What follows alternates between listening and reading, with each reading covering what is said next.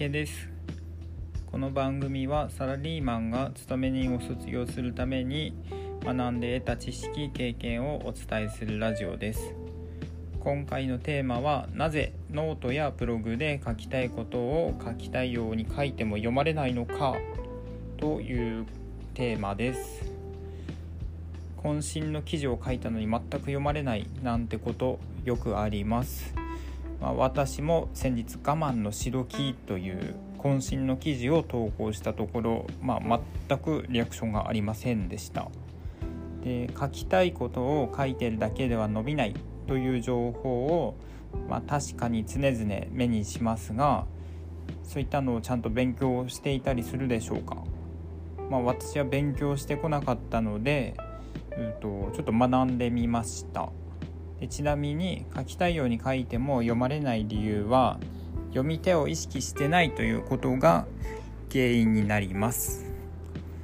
ノートやブログを見る人はどういう経緯で、えー、あなたのブログを閲覧するでしょうか。Twitter で例えばあなたの友人が紹介をしている記事だったりあるいはノートのホーム画面で、まあ、タイムラインのように新着のノートが出てきますがうんとそういった人たちの記事を見たりしてると思いますがまあいわゆる検索からそこの記事にたどり着いたのではなくふと目に入ったからというきっかけで読まれてるケースが多いと思います。なんでそのふと目に入ったからという一瞬でえーとまあ、どういう記事を読みたいか読み手がどういう記事を読みたいかっていうのをまず2パターンあるようです。で1つ目は学びになる記事です。例えば格安 SIM に変更する手続きの方法とかあるいは1ヶ月で3万円を稼ぐ方法あとはちょっと硬いかもしれないですが所得税の計算の仕方などなど、まあ、読み手の問題解決につながるような学びの記事は読まれやすいです。で2つ目は興味をそそられる記事です。まあ、例えばぼったくりバーに行ってみたとか宝くじを100万円分買ってみたとかそういった内容は、まあ、学びとはちょっと違うかもしれないですがちょっと面白そうだなと興味をそそられます。まあ、エンタメとして記事を読んでみたくなりますね。というのが、うと、一瞬ふと目に入ったからという一瞬でパッと目に入った時に読まれやすい記事の2パターンです。でもちろん一方で読まれにくい記事もあります。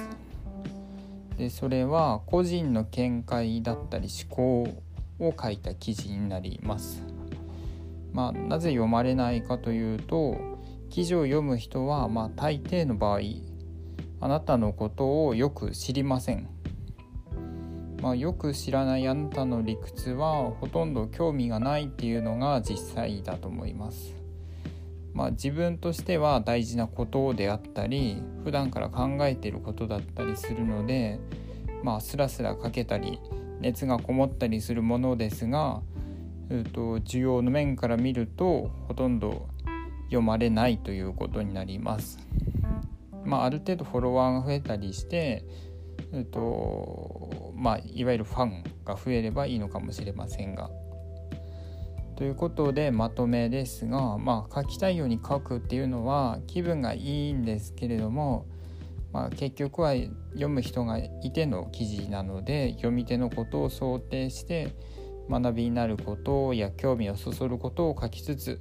自分の思考や見解は控えめにすると良さそうです。ということでまあこんな感じでうんとこのラジオではお金のことや勤め人のこと自己啓発のことなどなどいろいろ学びをどんどん発信していこうと思います。はい、では以上になります。